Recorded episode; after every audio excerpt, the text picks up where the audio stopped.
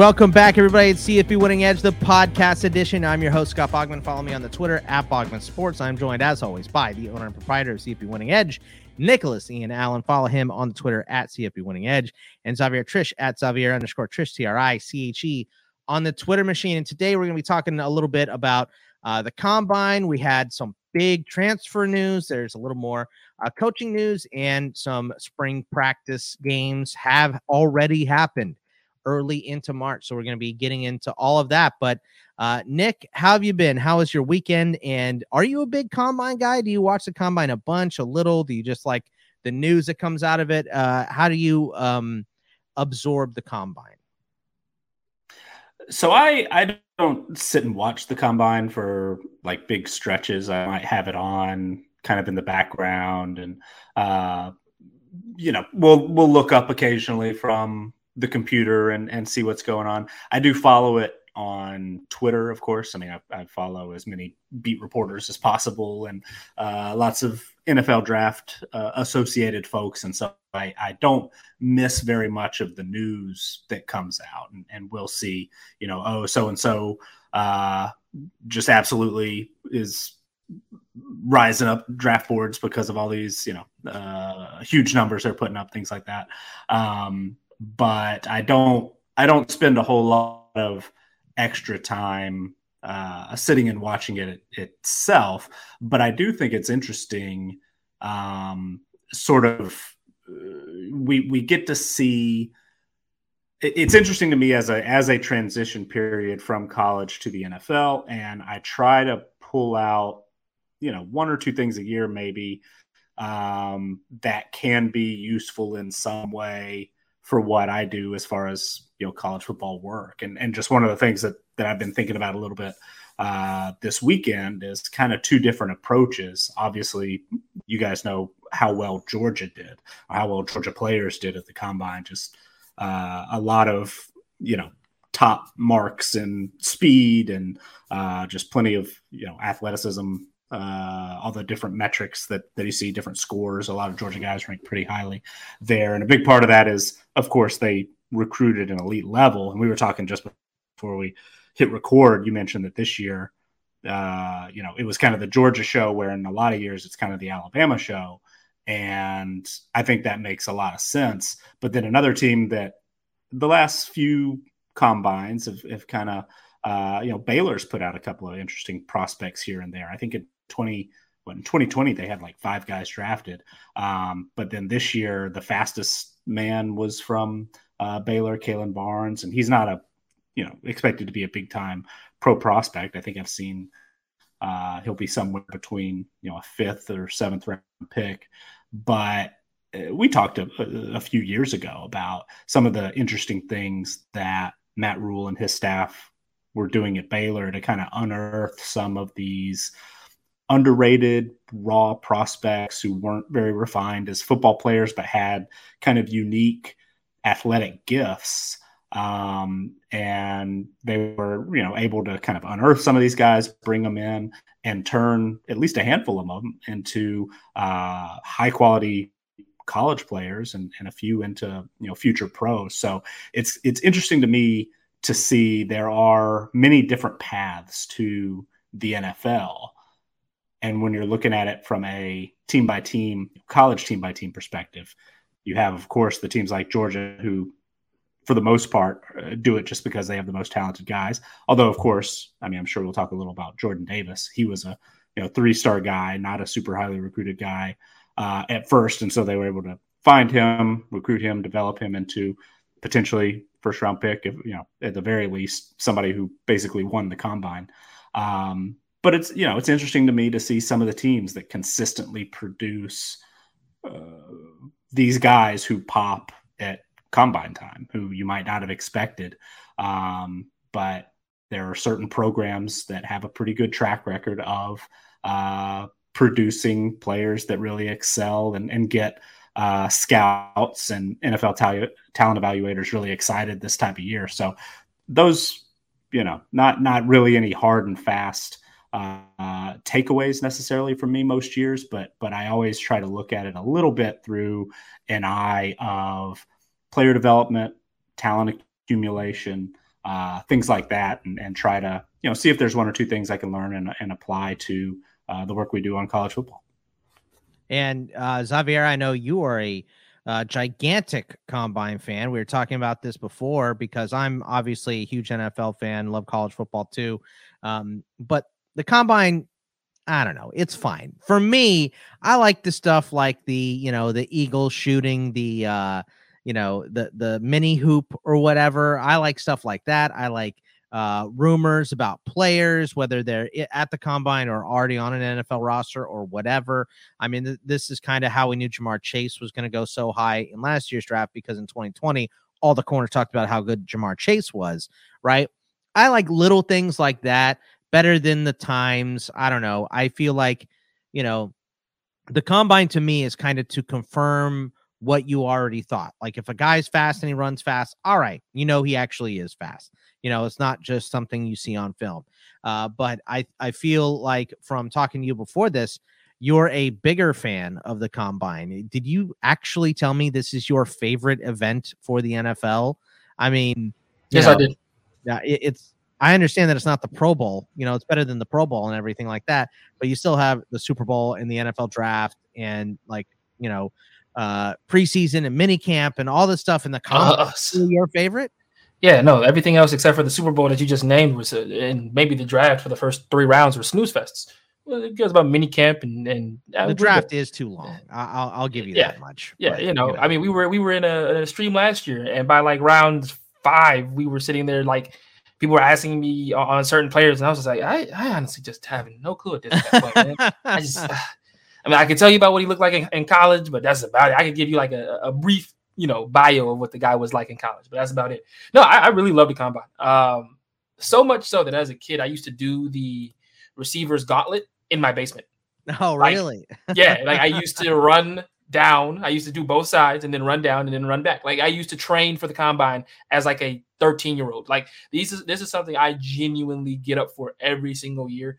Um, and it's just for the surprises. I mean, I, I, love watching the you know the fastest man in this class with whomever it will be, whether that man is going to be a, a, you know a top 10 pick like a John Ross, well, the, or there were some issues matter. with the clock too because yeah, apparently exactly and I heard this. I think I was listening to PFF, um, one of their podcasts, and they said that Charley Casserly has been running the stopwatch for like the last 17 years at the combine, and they had a new guy doing it this year. That's yep. why, like day one, those times came in slow, or or I think when the wide receivers ran first, the times came in slow. And then yep. when they ran the second time, they came in fast. That's why everyone thought Tyquan Thornton was running a 4 2 1 and right. all that. And everyone was like, well, if Jameson Williams was running, he would have ran a 3 9 8 today. Like it's just, yeah, like it was like, it was really, it was really bad. He was like, off was by seven tenths of a second, which yeah. is a lot of time. Like, so like uh, 4 2 8 is still crazy fast for Tyquan right. Thornton, but it's not 4 2 1. And that's like, you know, Usain Bolt level. So exactly. But no, yeah, I, I think this is an awesome an awesome time to also see what schools are able to put out what. You know, I mean, I, I think this is, you know, in my opinion, this is where you know you're able to see the guys that you haven't seen before. You know, my one of my favorite guys coming into the combine was Chad Muma out of Wyoming. Like Wyoming's just not a team I get to uh, get around to a lot. You know, and, and, to watch him in the pad drills, to watch him, uh, you know, the drill work is important to watch how he flips his hips, gets over bags, and things of that nature. And it's really big for guys of that level. Uh, I, you know, I, this is a, a, term used for college basketball, but these mid-major teams, this is a huge opportunity for these guys. And that's these are the stories I love the most. You know, uh, or the guys who are on teams that just weren't all that good this year. You know, obviously you got the Georgias who you know take over the combine for for the three day stretch in which it is, or whatever, however long it is. I forget um, off the top of my head, but it, it's an opportunity for them to play at their utmost best to then to get ready for it. Heck, you start training for people think that you train for the combine like right before you're going to do it. When I was in high school, we were training three cone drills. We were training. You were doing it in your basement. Yeah, I like mean, genuinely. Yeah, speaking, you were getting you ready for, for the combine. You you know you start doing broad jumps and stuff like that when you're like 16, 17 years old in high school. Like so, like these are the you practice pretty much your entire life for this moment to be invited to the combine and to, to, to see what you can do on that stage because you know so many guys whose you know lives have changed because of it. Shout out to Stephen Hill. So like you know I'm saying? Like those are the kind of situations that I, I, love to look for, you know, even when it backfires, you know, uh, like a Stephen Hill situation, you know, who ran, I think, the fastest 40 time of the receivers that year, then went like third round to the Jets and was out of the league and before his rookie deal was even up. But like those are even the stories I like to see. So my favorite uh, story, particularly out of this combine, Nick, uh, and I don't know if you saw it, is that Jordan Davis put up the number two relative athletic score in the history of the combine since it's been available behind Calvin Johnson. Yep. Calvin Johnson, number one, Jordan Davis, number two, because he ran the 479 at 331 pounds or whatever it is. And they put the overlay with him, you know, running right. He ran past Patrick Mahomes, right? And Patrick Mahomes is a quarterback and weighs like 100 pounds less than Jordan Davis, uh, which is just absurdity. And, and you know, I think uh, all of us that do mock drafts, I got one coming out next Monday for Fantasy Pros. Uh, I mean, putting Jordan Davis at the back of the first round is probably no longer an option. I feel like he's gonna, he's definitely gonna go in the top 20 after this combine, which he was. I feel like Jordan Davis was a top half of the first round player up until the playoff. And then, you know, we saw him come off the field on third down sometimes just because of, you know, uh, his size and, and, all that stuff. And, you know, make no doubt about it, these teams were running uh, hurry up to tire him out specifically. Uh, but now, I don't know, man. I think he's going to definitely go in the top half of the first round because of this insane combine and um, the, all the other stuff he's put on on film. So, uh, what do you think about Jordan Davis being the number two relative athletic score behind Calvin Johnson? I never thought we'd see that. I, I definitely didn't expect it. I mean, it was a special player and and could tell, you know, just watching it, really just even looking at him. I mean, he just looks different, right? Um, and standing out on a defense that he played on, one of the best defenses in recent memory.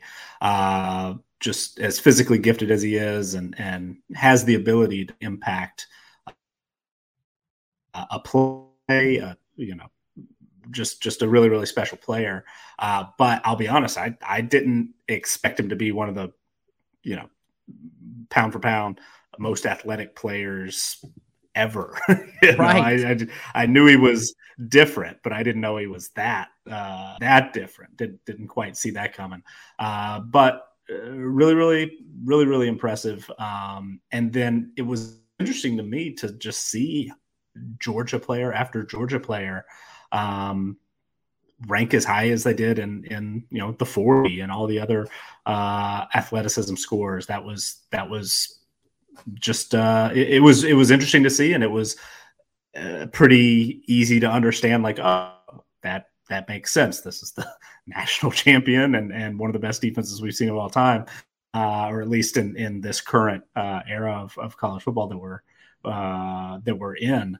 And, and of course, because they've got the most talented players at, at all these positions, and and how about uh, you know uh, Jermaine Johnson, like yeah. play or, or, you know he played but they have such depth um, that he uh, full-time starter uh, and he's i mean I, I, think before the combine i don't even remember exactly how well he did uh, testing wise but i've seen him as a you know potential first round guy and he was not really even able to to you know be a standout on that Georgia defense a couple years ago. But um, it, it the bringing up the the RAS scores is is also interesting to me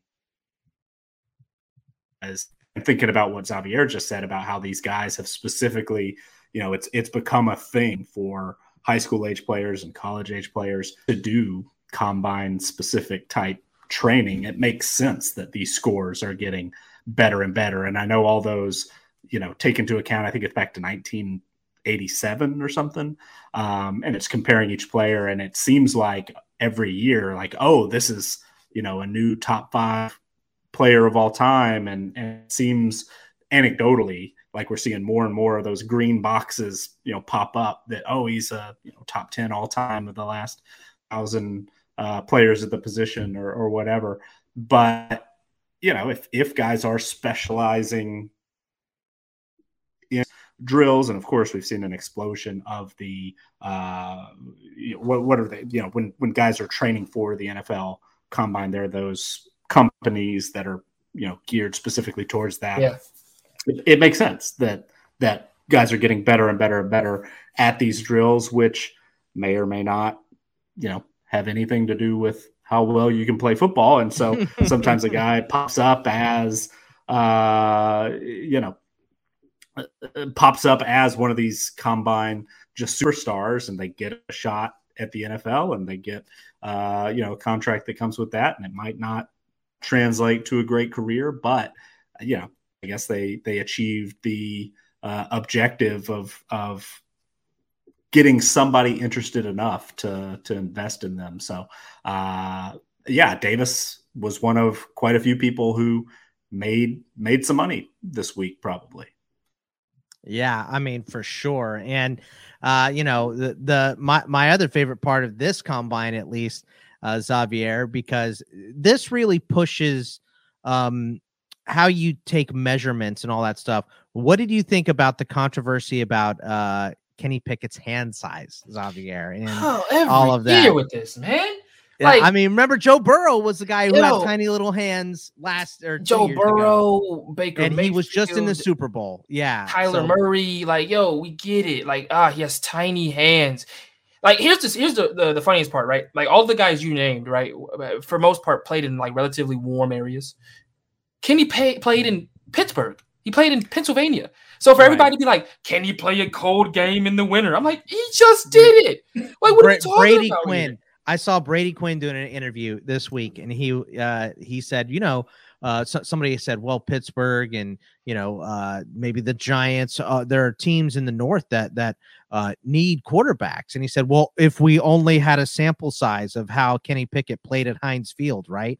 Uh, so that that was, I mean, I was dying, you know, because it's these some of these measurements are just ridiculous. And I, I I understand, you know, I listened to Dane Brugler talking about it too, and he said, look, you know, you are this is basically gambling if you're a GM and you're gambling with millions and millions of dollars. So if there is a piece of information that is available to you and you don't use it, what are you doing? And I understand that.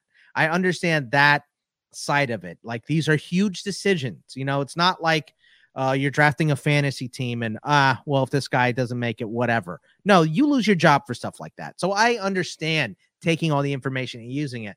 But good lord, the guy like we just saw the guy. He was number one on everybody's board until they measured his hands. That's going to be the thing that that makes him uh drop on your board is his hand size. Guy wears gloves. So why don't or should we do the measurement while he's wearing gloves? Should we take that in, into by by the way, he did have a fumbling issue. So the fumbling issue, I think probably bigger deal than the hand size. You can say it's correlation, but it may not be causation. Maybe because the guy runs a little bit too much. Maybe he needs to learn how to cover the ball a little better. You know, so the hand size stuff is always I'm glad Xavier. See, I knew Xavier was going to be on my side. We're all short guys here. So, uh, you know, uh, the short guy football po- podcast here, you I know, but uh, size is actually bigger than Kenny Pickett's. I'm sure it is, but I but so. I mean, uh, so does that mean uh, Xavier Triche is gonna should be going round one? Don't be slinging it around.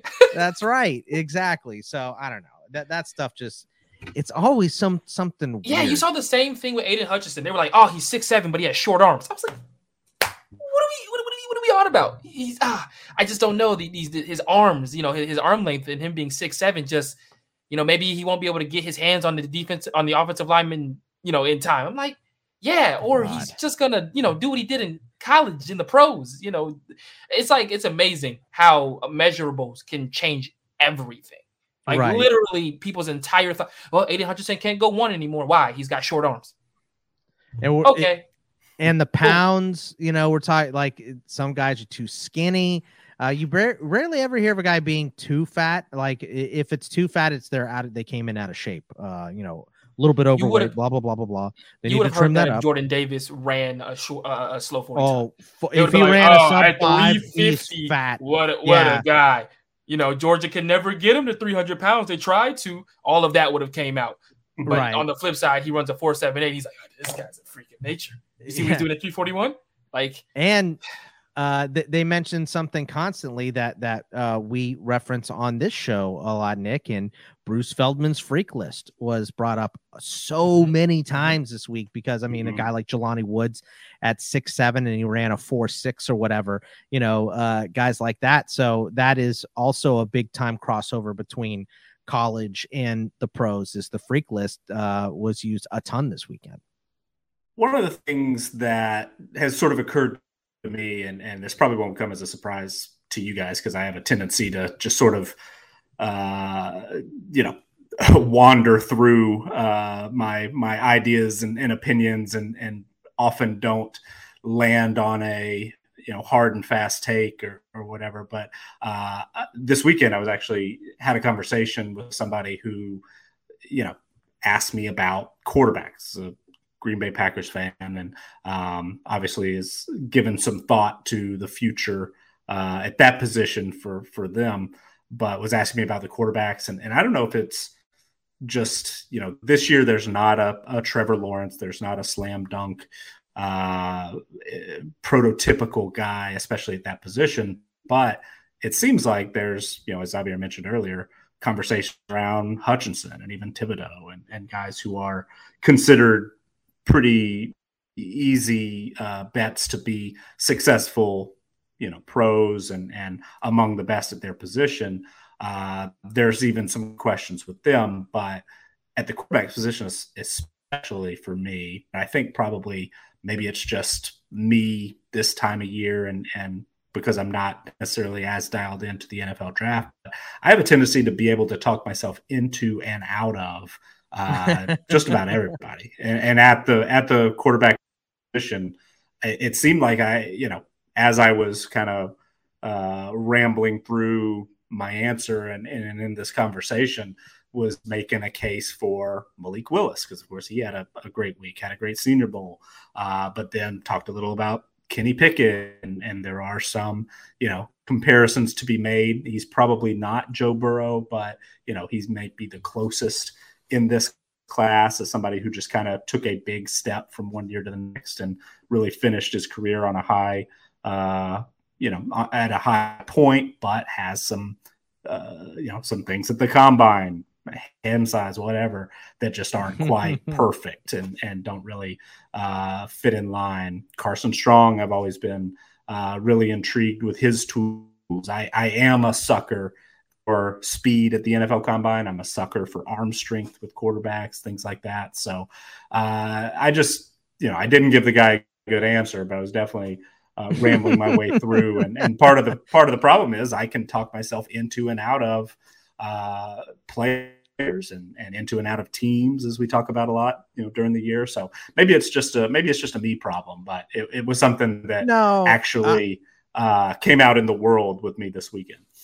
I think that's the class. Like, you know, you have this class of, you know, maybe four to five quarterbacks that, you know, all could go one. It just, and this is the whole thing is, you know, I know everyone expects Malik Willis to be the first quarterback off the board at this point right now.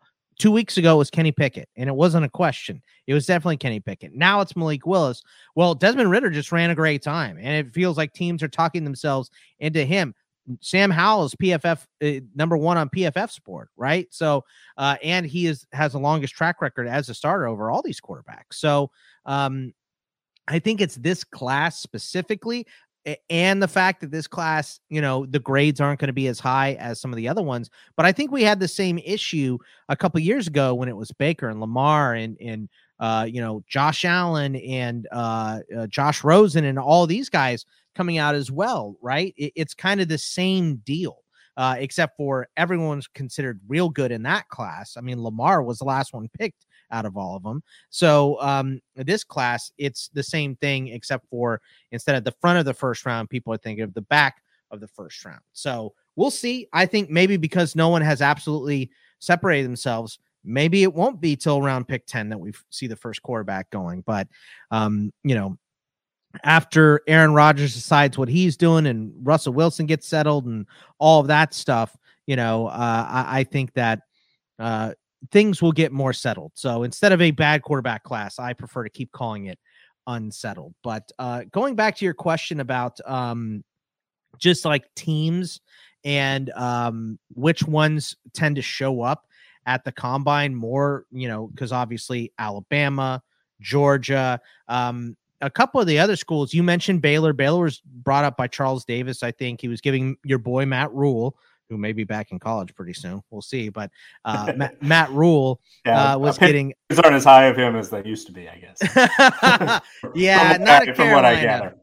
I mean, he can't make a chicken salad out of you know what here with Sam Darnold so far. So we'll see. But um, people are giving him a lot of credit for putting really the track team together at Baylor. And there's some other schools that just like it doesn't really matter how bad they are. They always have at least a couple players. Miami always has a couple players. USC always has a couple players. Texas isn't like that. I think we have one guy, really, maybe a couple guys at the combine uh, this this year, but uh, it wasn't a huge group. So Memphis is always well represented.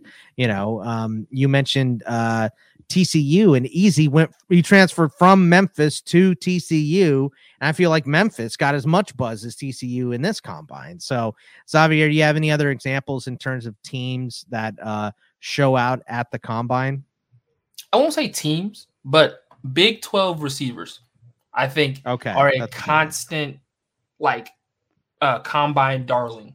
All the go all the way back to you know Kevin White, uh Chris Coleman, uh, you know, obviously Tyquan Thornton this year. For some reason, you know, CeeDee Lamb, like they're always Mims exactly. Like there's always like one or two, even if they're not from the big schools, quote unquote, that come to the combine, set the world alight, and they'll be drafted in the second or third round Duvernay. because of what they were. Yeah, exactly. Duvernay did it last year, uh, or a couple years ago. Um, another one. Oh, I just had it in my head.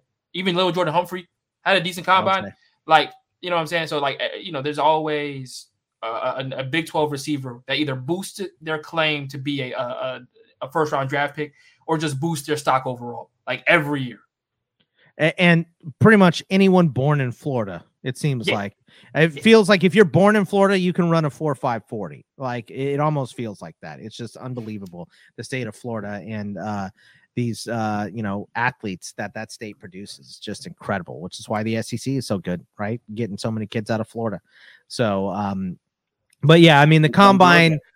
Uh, yeah, Georgia also. Yeah, uh, uh, combine. Uh, well, Georgia's pretty good was uh, very very interesting this year as it always is you know it's all, always interesting uh it's a little tedious to me i know xavier likes a little bit more i probably like the draft a little bit more than, than xavier though so um but let's move on to what is uh happening in the world of college football uh this week and we got just gigantic news from the transfer portal the biggest one of course being that Jayden Daniels has officially transferred to LSU. And I know uh, we talked about the potential landing spots for him.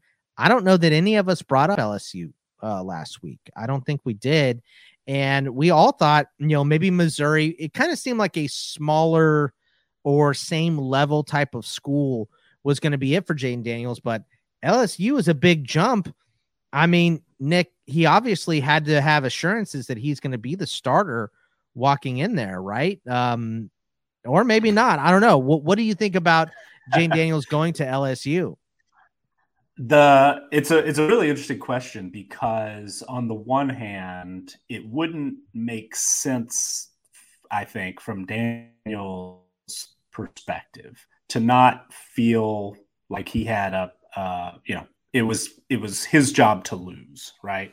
Um, LSU has a pretty well stocked quarterback room. I mean, they they uh, had Myles Brennan, who has just been snake bitten, unfortunately, and and you know still has I think some uh, potential there and has played well in in a small sample size when he's had an opportunity.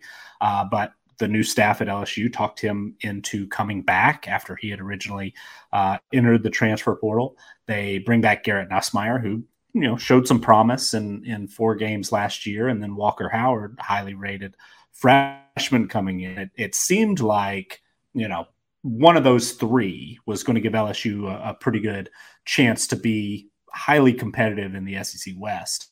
Um, but you know, you have an opportunity to land a three-year starter who has really shown some flashes. I mean, 2019 Jayden Daniels was incredibly impressive to me as a true freshman. And part of the the you know maybe reason for that, he had a pretty explosive receiving duo and Brandon Aiyuk and Frank Darby, neither of which has been a factor in the the two years since. Darby, I think, played one game in 2020. Um, but then they, of course, were were neither available in 2021, and Arizona State just hasn't had kind of the talent around him at the wide receiver position.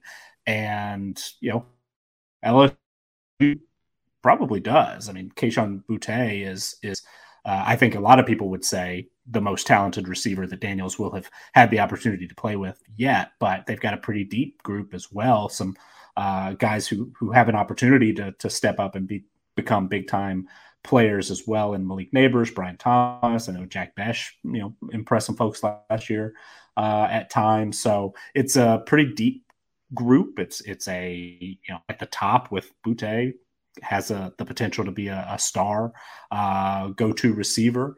One interesting thing that I don't think I had realized the new staff at LSU has both an offensive coordinator and a dedicated quarterbacks coach. That's something that you know not a whole lot of teams do. A lot of offensive coordinators are the QB coach and, and they spend a lot of time with quarterbacks. But one of the things I read uh, after this happened was uh, from Brody Miller of the Athletic, um, and you know he made this point that that they do have the dedicated dedicated QB coach, and he kind of mentioned that Zak Hill at Arizona State was a little more of a walk around uh, coordinator, kind of you know wasn't as focused maybe as at quarterbacks uh, on the quarterbacks as some other offensive coordinator uh, you know other coaches might be. So having somebody that will be there with Jayden Daniels every minute of practice, every you know meeting, uh, might pay dividends. Who knows? It might might help him to kind of recapture some of that uh, what seemed to be really high ceiling uh, uh when he was a true freshman, and he's kind of you know hasn't exactly shown a whole lot of growth the last couple of years. I think is is fair to say. Uh, but one thing that that Miller wrote specifically, I thought was kind of an interesting quote, and I, I kind of want to see if you guys agree here because on the surface, it was a surprise that LSU was the destination, in part because, like you said, Scott, we kind of I think had resigned ourselves to so late in the process. Maybe he's going to have to find a spot that's a little less high profile. Um, but on the other hand, he's going into this pretty well stocked quarterback room. But Miller said, quote, it's a no lose situation that creates depth, flexibility, and a competition that will get the most out of everyone. And I, I, I thought it was interesting that he used the word no lose. And I wonder if you guys agree because if you have, you know, Brennan, who at multiple times has been kind of the quarterback in waiting, uh, you have Nussmeier, who still has four years of eligibility left. You have Howard, who is this highly rated quarterback coming in, who might have had a, a shot to actually compete for a starting job. You know, there aren't very many true freshmen who get that opportunity, especially at, at uh, a program like LSU. You bring in a guy in Jayden Daniels, who we all now assume has to be the heavy favorite to start. Otherwise, why would they have gone after him? Why would he have gone there? Um, is it no lose? Could they end up with you know at least one guy transferring, maybe even multiple guys transferring? I mean, I I, I see scenarios where uh, this could create some problems, and it certainly could pay off. Uh, he could, you know, Daniels could progress as a player. LSU, maybe he's that missing piece uh, get that offense going in year one for for Brian Kelly. Uh, but I just thought that was an interesting choice of words, and I wonder if you guys agree that you know, hey, yeah, yeah it's no lose. You get the best guy out there on the free agent market, bring him in and let the best guy win, or are you kind of like me and think eh, maybe maybe adding this uh, guy to the mix could create some problems. Maybe it won't, but it, it could. I don't know. Yeah, yeah. I mean, you don't have to live in the Nick multiverse of I can talk my guy myself into. Uh, I I, I am guy. doing that. I am definitely doing. No, that. no, and, and you don't you don't have to live in that universe to see. Yeah, like uh, you know, th- what they're saying is it's a no lose situation. Yeah, it's at well, it's not a no lose situation for you because if Brennan wins, then okay, great. Now Daniels is the backup and tough. You transferred, you chose, and you lost. You bet on yourself and you and it didn't work for you. But if you go through this and Jayden Daniels wins the job, which is what I think we're all expecting at this point, that's why he transferred there. Um, you know, then yeah, you're probably going to lose Brennan, if not uh, other quarterbacks in that room too. So uh, there is a lose scenario, but I guess for them and the way he's thinking is we're going to find out who's the best option at quarterback and we're going to add Jayden Daniels in there. So for us, it's no lose, you know, right now. So I guess I get what he's saying, but I don't know. There's definitely a way you can lose. You can go with Jayden Daniels because he looks great in practice, and then you get to the season after Brennan has transferred and he sucks. So that that could be something that happens. Xavier, how do you uh, how do you look at this situation with Daniels going to LSU? Yeah, I look at it as a no you as a no lose situation personally. Um, I think if anything you've learned from Georgia what you can do by playing the quarterback that you want to play, regardless of who it is. You know, you look at what happened in the University of Georgia. You bring in JT Daniels. He ended up not, you know, saying necessarily panning out due to injury, due to injuries, uh, not necessarily due to what he did on the field. And ultimately, you ended up winning a national championship with the guy that you wanted to be there. Uh, JT hasn't transferred yet, I don't believe. Uh, I think he's in the portal, right? He's in the portal. Yes, in the portal. Yeah but he has not officially left yet. Um, on top of that, when you look at the rest of the quarterback room, there's been no shaking up. And you're talking about a five star in Brock Vandagriff and a four star in Gunnar Stockton, who all decided to still come in. You know, obviously, you know, you, you feel like LSU's crown jewel in their recent recruiting class was Walker Howard. So he's the priority of making sure he stays. But as far as uh, Brennan and, you know, uh, and Nussmeier, you, you kind of feel like you, you could take your lumps with that. Also, with it being Brian Kelly's first year, you want to maximize the talent that you do have. Um, on top of that, Jayden Daniels has two years of eligibility left. So if it doesn't work this year for him, he can leave next year and go somewhere else um, and go to more of that mid-major type program or that smaller school, even within the SEC, if he wanted to do so, like a Missouri or something like that. So I think it's a it's a no lose in in the situation because in the the win, J, uh, Jayden Daniels ends up being great. Maybe he even decides to stay for another year, and you've got a two-year quarterback. Sound familiar? LSU, you got a two-year good quarterback. Um, you know, and then the, the, fact that he doesn't play well, maybe Walker Howard gets early reps as a true freshman, and now all of a sudden you've got a guy who's going to be a part of your your team for the next two to three seasons. So, yeah. So I mean, it's, I mean, it's good for LSU. You know, anytime you add a uh, a player that has experience and you know obviously like nick just mentioned he's got a lot of weapons around him uh, and this has kind of been outside of joe burrow right? This has kind of been LSU's bugaboo is they can't get a uh, high profile QB in there. So it's always a guy like Mettenberger, who we talked about last week, right? It's always a guy in the Mettenberger area, you know, of pretty good, maybe an NFL level quarterback, but not a star NFL level quarterback. Like like we said, outside of Burrow, uh, it's kind of been their thing. So hopefully Jayden Daniels can bring some consistency uh, to this room. And we had a couple other uh, guys transfer he, transfer here. Uh, offensive lineman, uh, Rutgers tackle uh, Raiqwon O'Neal announced his commitment to UCLA and WKU. 40 game star Cole Spencer followed his former offensive coordinator Zach Kittley to Texas Tech. So that was an interesting one. And UCLA also filled some holes on its defensive front seven on Monday with the commitments of Grayson Murphy and Ga- uh, Gabriel Murphy, the twin pass rushers from North Texas. So, uh, your thoughts on those moves, Nick? So I think I mentioned right at the the very end of the uh, bowl season that I have a suspicion that our preseason 2022 projections are going to be uh, a, pretty high, probably higher than most on UCLA, and and that definitely makes me nervous. I don't know if I am a, a big believer in UCLA, but you know, making moves like this are uh, they're they're smart to me, and they are at least uh, going out and, and, trying to fill some holes. They had um, you know three starters on the offensive line off to the NFL. That is a little bit of a concern, but you come in and, and bring somebody with heavy starting experience in a Power Five conference. That's that's a good move.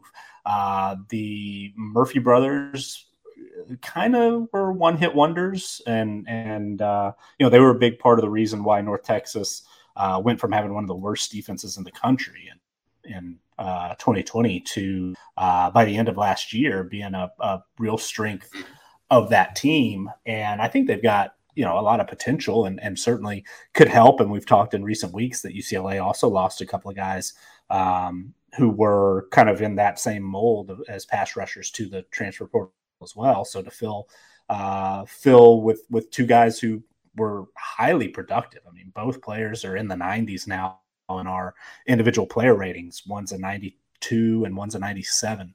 Um, so they just they were highly successful, very very productive. Uh, playing in Conference USA, it'll be interesting to see how that translates at UCLA. But you know, it, it sort of continues the trend of UCLA, at least the way that we calculate, you know, our our talent numbers and our overall uh, player ratings and and build those up into our team ratings. UCLA is going to have a, a just a really strong roster, I think, and so I don't know if I trust them, but they continue to add talented and or you know productive players with some kind of sneaky ads in the transfer portal. Maybe they'll be a you know a surprise team in a, a South Division that everybody think that Utah is the favorite and USC is going to get a lot of buzz, of course, because of Lincoln Riley.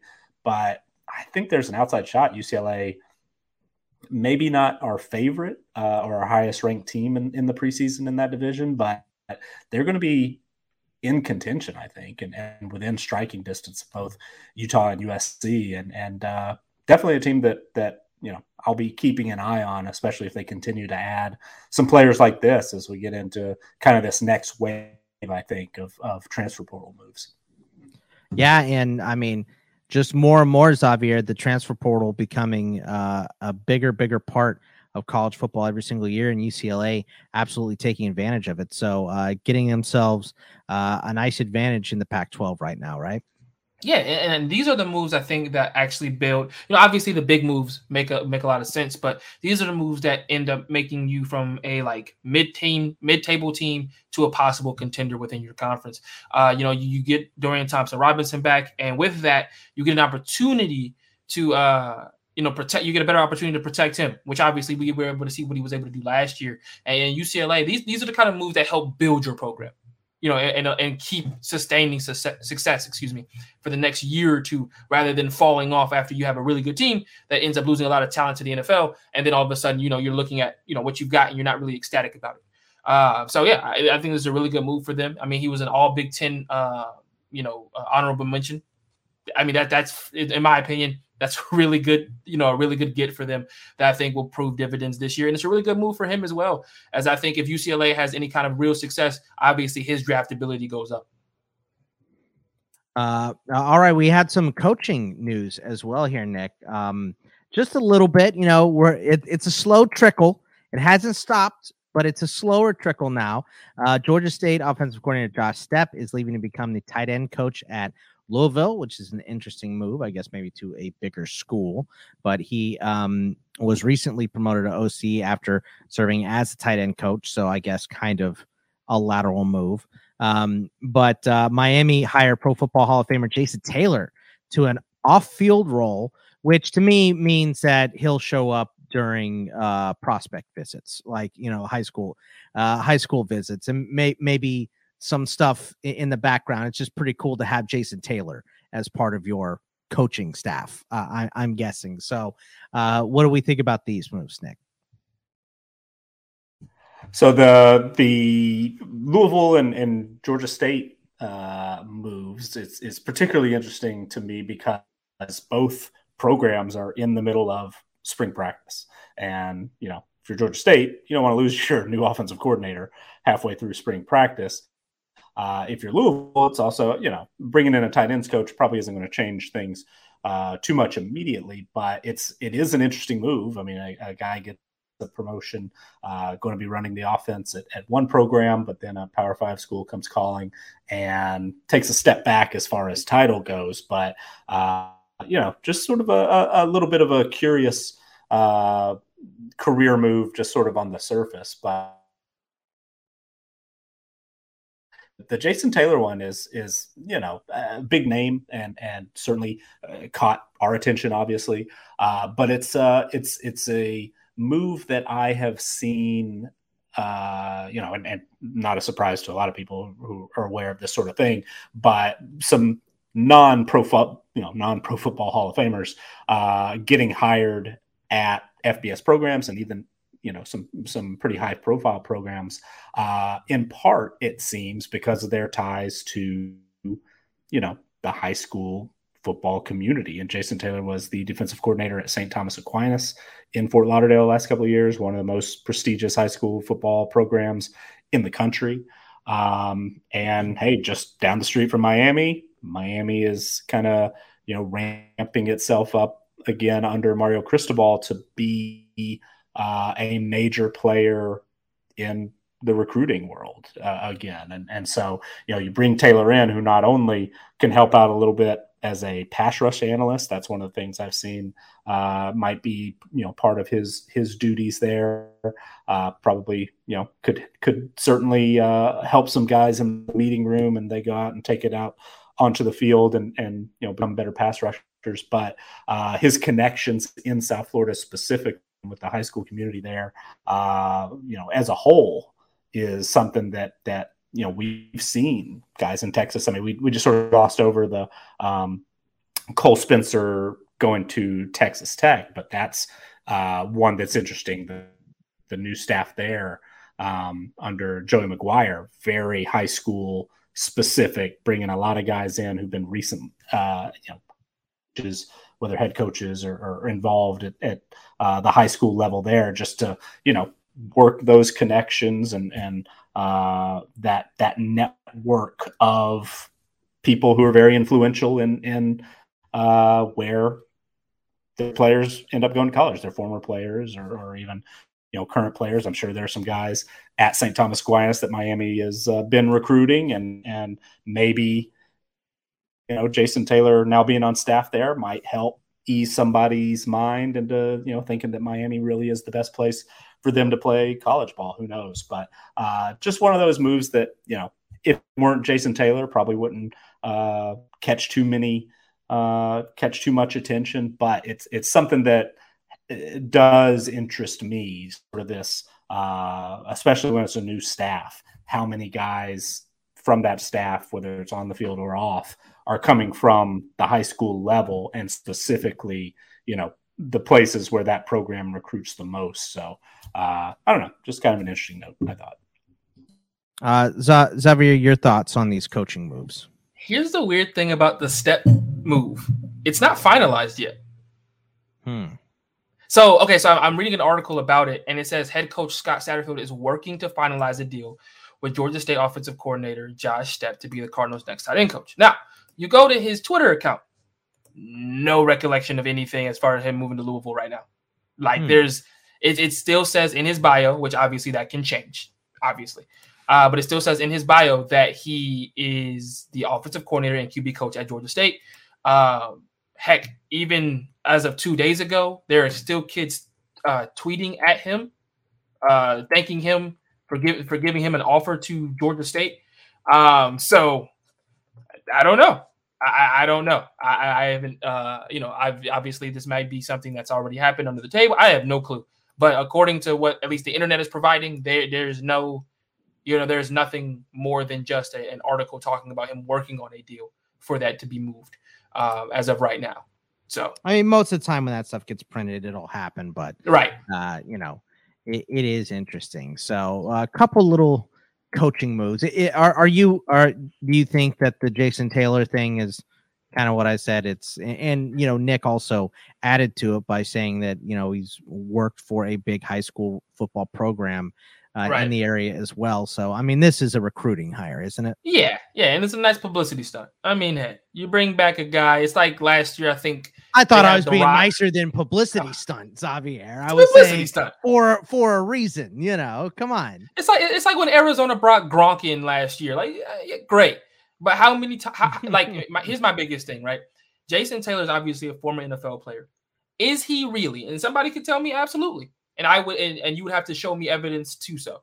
Is this guy really going to get on the grind of going from high school to high school it, to recruit at a high level, or is he just hey? We got. Jason I think Taylor he shows up when they bring them on tours of the camp. he's the big guns. he's the closer. He's I the closer. think so. Yeah. look, uh, and the only reason I say that because I don't know NFL players intimately at all you know right. and i'm not a big like follow on social media and see what they're doing guy either i don't really care what they're doing when they're not on the field but i remember watching hard knocks i remember jason taylor was always late to practice i remember uh, he uh, showed up late in expensive cars all the time and stuff like that so if he's doing that at his normal job that he needs to be at how is he going to be in this recruiting maybe something has changed between now and then you got always kind of have to give people the benefit of the doubt but from the little bit that I've seen about Jason Taylor, I would guess that, like you said, he's the closer. You know, bring in the righty.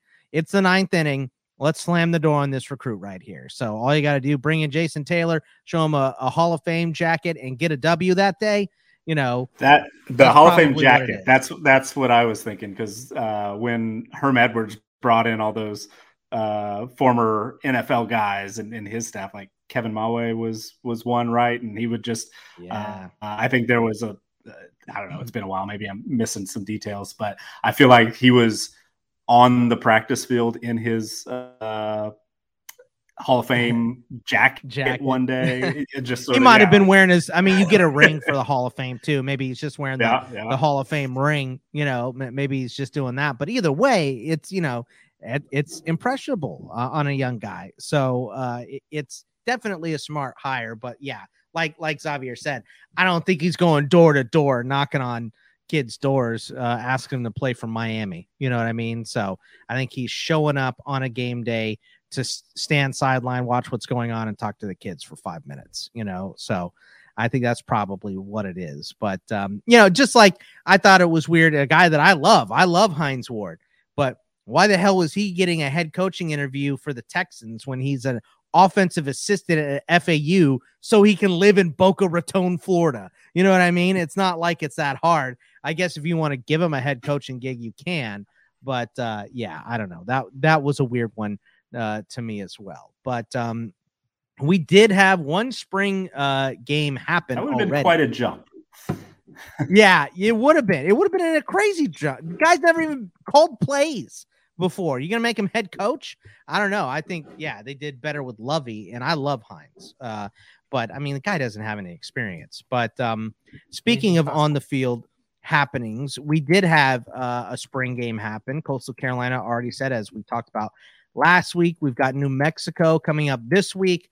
So, um, Nick, was there anything that you saw from the Coastal Carolina spring game that is interesting uh, or hear anything? And um, this schedule, I mean, there are some games in March, but it's so weird that Coastal was so early. New Mexico seems pretty early as well. And then Georgia Tech is on the 17th. We've got uh, San Diego State on the 24th, San Jose State later in the month as well. So we're going to get some games, but there's also, you know, there are some practices that don't even open until the uh, end of March here. So it's interesting. You know, we went uh, a, we kind of went back and forth last week on, you know, what players and coaches prefer, obviously, between you and Xavier. And if you guys missed that, you can go back last week and you know you kind of heard Xavier from the the player side and Nick from the coach's side of how you want to get those uh, practices in early or late and all that stuff. But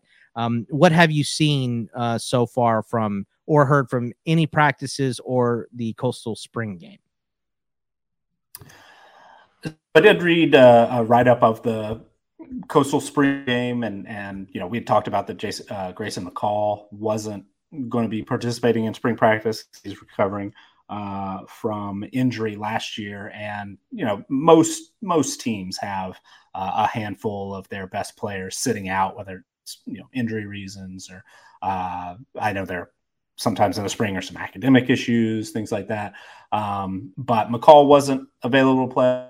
Also, Josiah Stewart, who uh, not sure if everybody uh, realized was a just absolutely uh, incredible productive season as a true freshman last year defensive lineman set a school record 12 and a half sacks but he apparently also was uh, recovering from injury, didn't play, and then Coastal Carolina's um, one of you know several teams that are are going to be uh, dealing with high roster turnover. So it was interesting reading sort of the recap of the game. And I'm not a huge spring game guy. I know we've we've talked about it before. I'll try to catch a replay and and just see if anybody uh, you know jumps out athletically or or uh, things like that. But I'm not huge into oh so and so threw for 350 yards because you never know if he's playing you know against the starting defense, and even if he is, is you know how many uh, of those best players are are out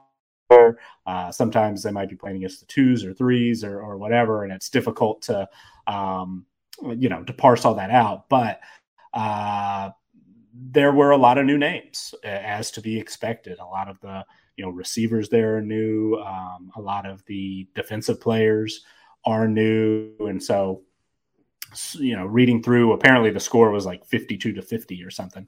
Uh, and, and every touchdown was from a, you know, a player that you didn't really maybe recognize. I think that the first touchdown actually was a, a defensive score that uh, D'Jordan Strong, one of the best, you know, uh, defensive backs in, in the Sun Belt, uh, was responsible for. But other than that, I mean, yeah, it was it was a lot of new names. So definitely people to uh, familiarize ourselves with as as we look ahead to Coastal Carolina, who I don't think is going to have a huge huge drop off, especially if Grayson McCall comes back healthy, and you know Stewart is a great great player. So.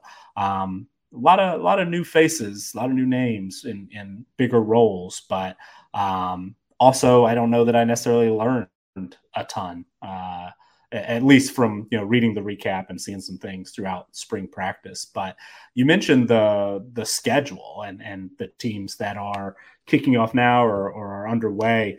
Uh, some some buddies of ours in the CFF community, Andrew Katz, who has a, a new podcast, uh, part of, part of a group there, burning the red shirt. Um, he I think spearheaded this, uh, put together a, a Google sheet. Um, that he and, and Chris K, who's also part of that podcast, but then I know Chris Moxley of Campus to Canton and also uh, the College Football Filtered podcast uh, helped fill in a, lot of the, the gaps with spring games. But they compiled a, a really comprehensive list of uh, every FBS team when spring practice starts, if they were able to find it, uh, when the spring game is scheduled, if they were able to find that. So, really helpful tool if, if you're out there. I know uh, Andrew had it uh, you know, posted on Twitter and and uh, just put the, the link out for anybody there to use it. But uh, according to their work here, um, there are 44 FBS teams that have begun practice as we speak here Monday afternoon, March 7th, and a handful, uh, I think it's maybe 11, um, are set to begin this week. So, you know, there will be a lot more as far as position battles to watch, teams with new quarterbacks. I mean, a lot of the guys we talked about earlier in the show, uh, Kenny Pickett, Sam Howell, you know, uh, Desmond Ridder. uh, who's going to be stepping in for those guys? What what teams have new offenses? You know, Nebraska. Um, talking about Kenny Pickett, his old offensive coordinator left for Nebraska, Mark Whipple there. Uh, but Pitt also new new coordinator at Kentucky, Miami. You were just talking about. I'm really intrigued by Syracuse, um, and all those teams are are kicking off. Either already have or, or will be kicking off spring practice this week. Uh, but some of those other high roster turnover teams, Iowa State, uh, Michigan's been underway for a while. Cincinnati, again, you know, has not just Ridder, but uh, uh, top running back gone, top receiver Alec Pierce, one of those combine standouts, gone.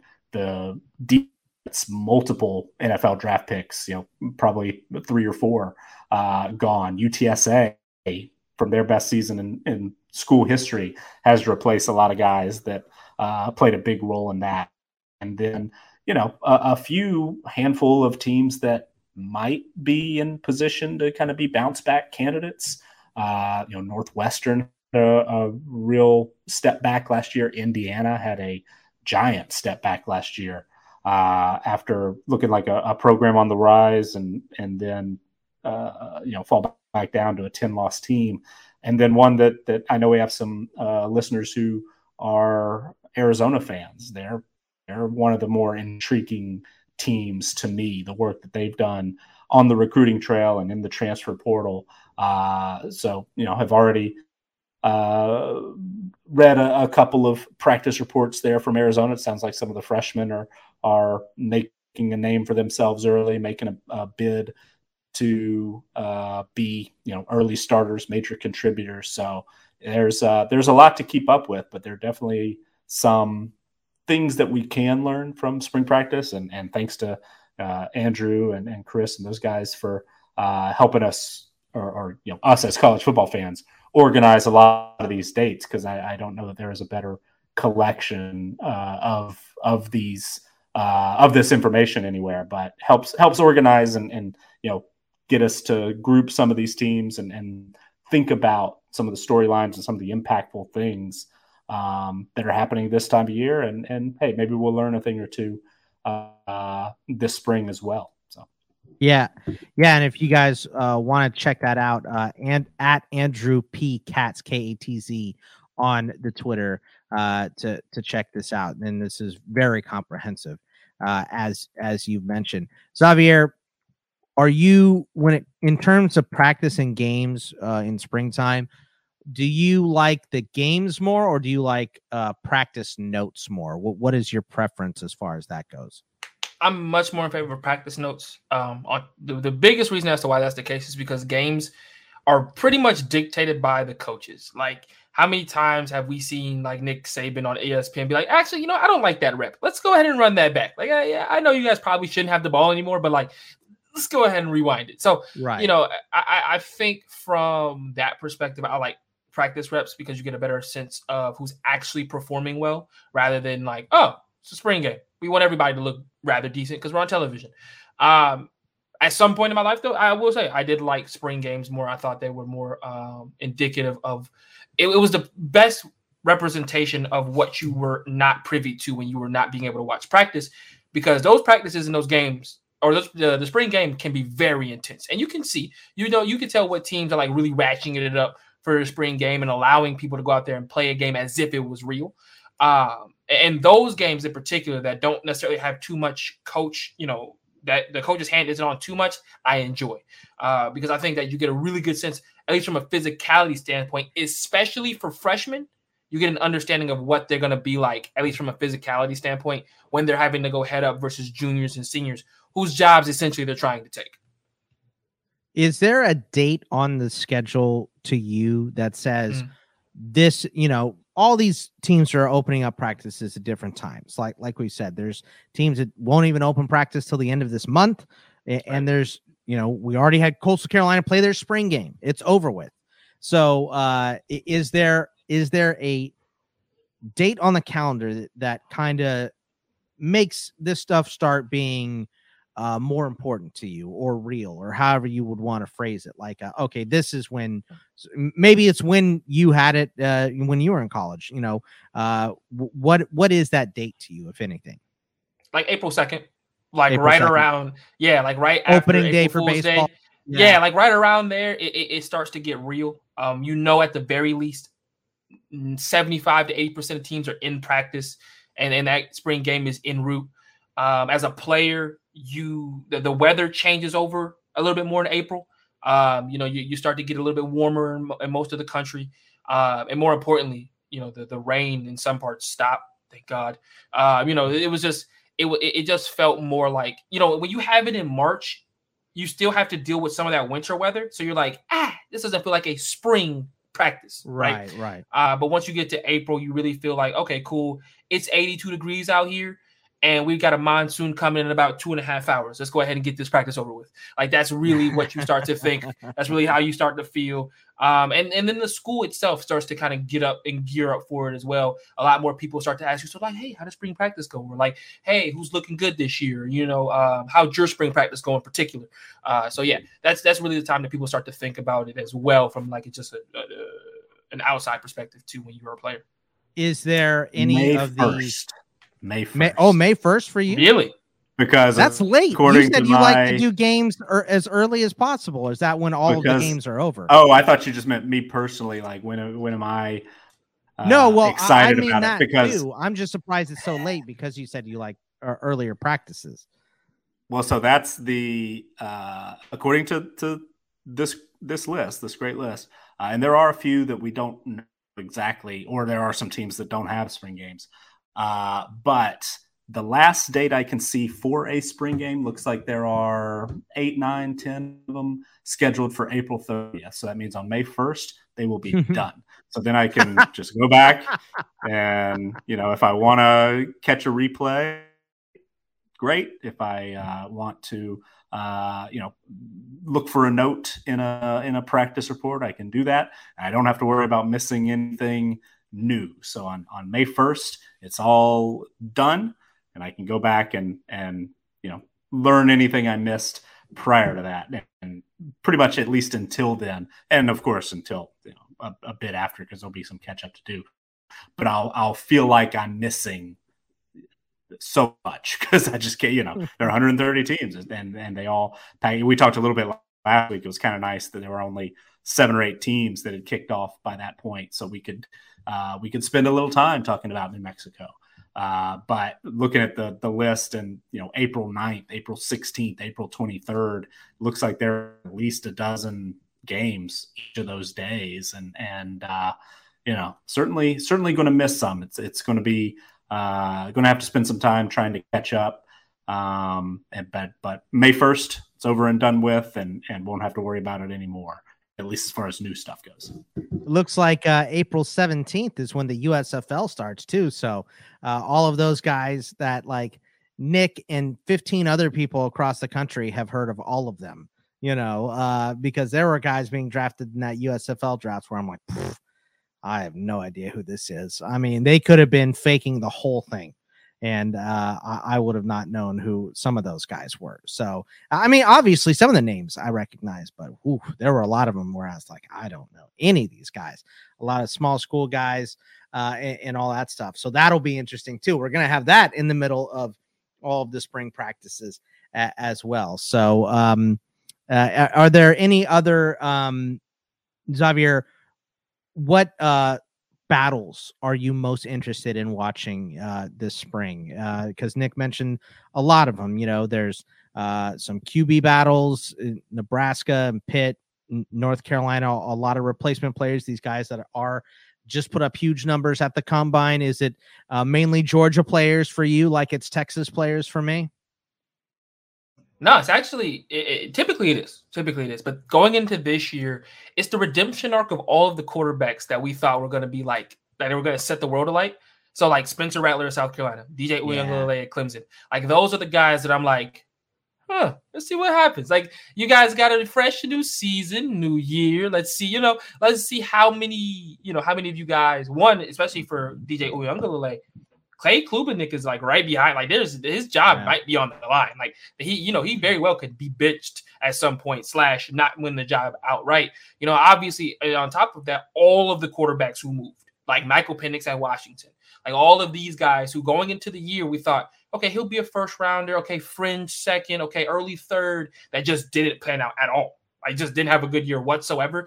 A lot of those guys I'm going to be watching to you know see what they what their you know their uh, their spring practices and their spring game is like because a lot of them have a lot to prove. Just outright, your season was terrible. You've got to bounce back this year, or your draft ability continues to plummet. Yeah, I mean, I think um, you know if you're looking beyond quarterbacks, uh, you just mentioned it, Nick, earlier. How the hell is Georgia going to replace all of that talent along the defensive line? That's, I mean, I know you're going to have five star recruits and all, all of that stuff because it's still Georgia, but I mean, that line was special. Like you said, Jermaine Johnson was on it and transferred to Florida State and is still going to be a first rounder. Just couldn't get reps at Georgia. So I think that's one of the uh, biggest ones for me. Are there any uh, other ones that like uh, are maybe even you're getting into CFF mindset here, Nick? Uh, which ones are you uh, most excited to see play out? There's definitely a little CFF mindset uh, that you know our our buddy John Lobb uh, reached out about one of his first uh, set of composite rankings, and and so I had to actually sit down and and write out a top twelve at each position, and he uh, he also you know reshared the uh, list from last year. And it was kind of funny because he always asks for, you know, who's your early Heisman favorite?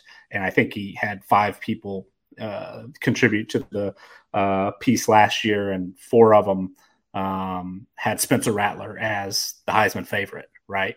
And so it was funny just sort of sort of look back and and uh, and yeah, I mean Rattler's definitely one that it'll be interesting to see uh, a little later in in uh, the calendar you know what what are some of the reports coming out of spring for guys like him but you know in state there i think that clemson quarterback battle is certainly going to be have a lot of eyes because i i haven't left dj Uiagalelei, you know for dead quite yet um, but last year was bad and you know yeah. he is definitely going to be pushed by one of the top quarterbacks in the most recent class texas a&m is an intriguing team. They will have a, a quarterback battle. Might be an opportunity for uh, a true freshman to get involved there. Uh, but also, I mean that that's a team that has so much talent, and it's not just you know this most recent class that was so highly rated, but they've got skill position players who, uh, you know, some of my favorites, De'Von Achane and and uh, uh, Ainias Smith. I mean, would love to see those guys you know operate in an offense that really can highlight their skill set and with a quarterback um, that can you know deliver the ball uh, put those guys in a position to be uh, highly successful so it'd be interesting to see if if you know texas a&m can find his quarterback that might be the missing piece for them to to take a uh, a next step and, and really become a national title contender. Right? You know, they looked at times over the last couple of years pretty close to that, but the quarterback's been a little bit of a uh, you know shaky spot for them. And you mentioned the the Georgia defensive line. I've been focused uh, a little bit more, at least at this early stage, uh, on offensive lines. What are the offensive lines that are uh, missing the most? Have to replace the most? And you know, we talked about the two uh, transfers this week, and, and Texas Tech needed it. I mean, they are both of those teams, UCLA and Texas Tech, uh, were both uh, expected to return only two starters. And according to my first run through, Power Five teams um, with two or few starters on, on the offensive line, I count one, two, three, four, five, six, seven, eight, nine, 10, 15, 15 Power Five teams have, you know, will lose three or more starters. And then there are a handful. Another one we talked about at length today. LSU returns one uh, starter, full time starter. Minnesota one full time starter. Boston College one, and then at least as of as of right now, and among the Power Five, uh, Virginia is the only team that is expected to return its, or excuse me, expected to have to replace its entire starting offensive line. Uh, if my my first run through numbers are correct, so there's going to be a lot more, you know, offensive line shifting and and uh, fewer highly highly experienced offensive lines this year, and and we've talked in the past about how numbers, you know, offensive line is not the most important when it comes to returning production. In some cases, you know, some studies have shown that it's among the least important. But just me in, in my head, uh, it, it's important. I I feel like I would much rather have an experienced offensive line that's used to playing together than I would having to rebuild it um, over you know the course of a, a, spring and summer. So it, it might not you know the numbers might not necessarily back it up as being the most important, but to me it's it's one that uh, I will certainly be keeping an eye on. Some of these uh, units that are having to rebuild, having to fill uh, a lot of pieces, especially some you know uh, LSU might have. Uh, you know, they, they might be a sneaky SEC West title contender. Just I, I, really have liked what they've done in the transfer portal. Um, but that offensive line is a major concern. Kentucky is, you know, maybe a maybe right now the top challenger to Georgia, a what could be especially on defense. Uh, and Hear that, Xavier? Inexperienced. Love for Kentucky. Oh, I, I, know we have a we have a roller coaster relationship, Kentucky and I. But, uh, but you know, the offensive line, which has been such a strength for them in, in recent years, they're one of the teams on this list. They they have two starters uh, expected to come back. So it's it's just interesting because some teams that we're talking about new quarterback or you know maybe the missing piece or you know this new offense that should come in and, and shake things up. Uh, how is that personnel going to work on the offensive line? Uh, is a team like Michigan State going to be able to continue uh, with the the you know progress that they showed last year? Well, they've got to replace three starters on the offensive line plus Kenneth Walker. You know how is that going to work together. So uh, another long-winded answer, but offensive line right now is kind of on my uh, on my radar, as well as the Ball State secondary because I just updated in our 2022 sheet uh, Ball State, and they're losing a lot in that secondary next year. So keep an eye out for that as well.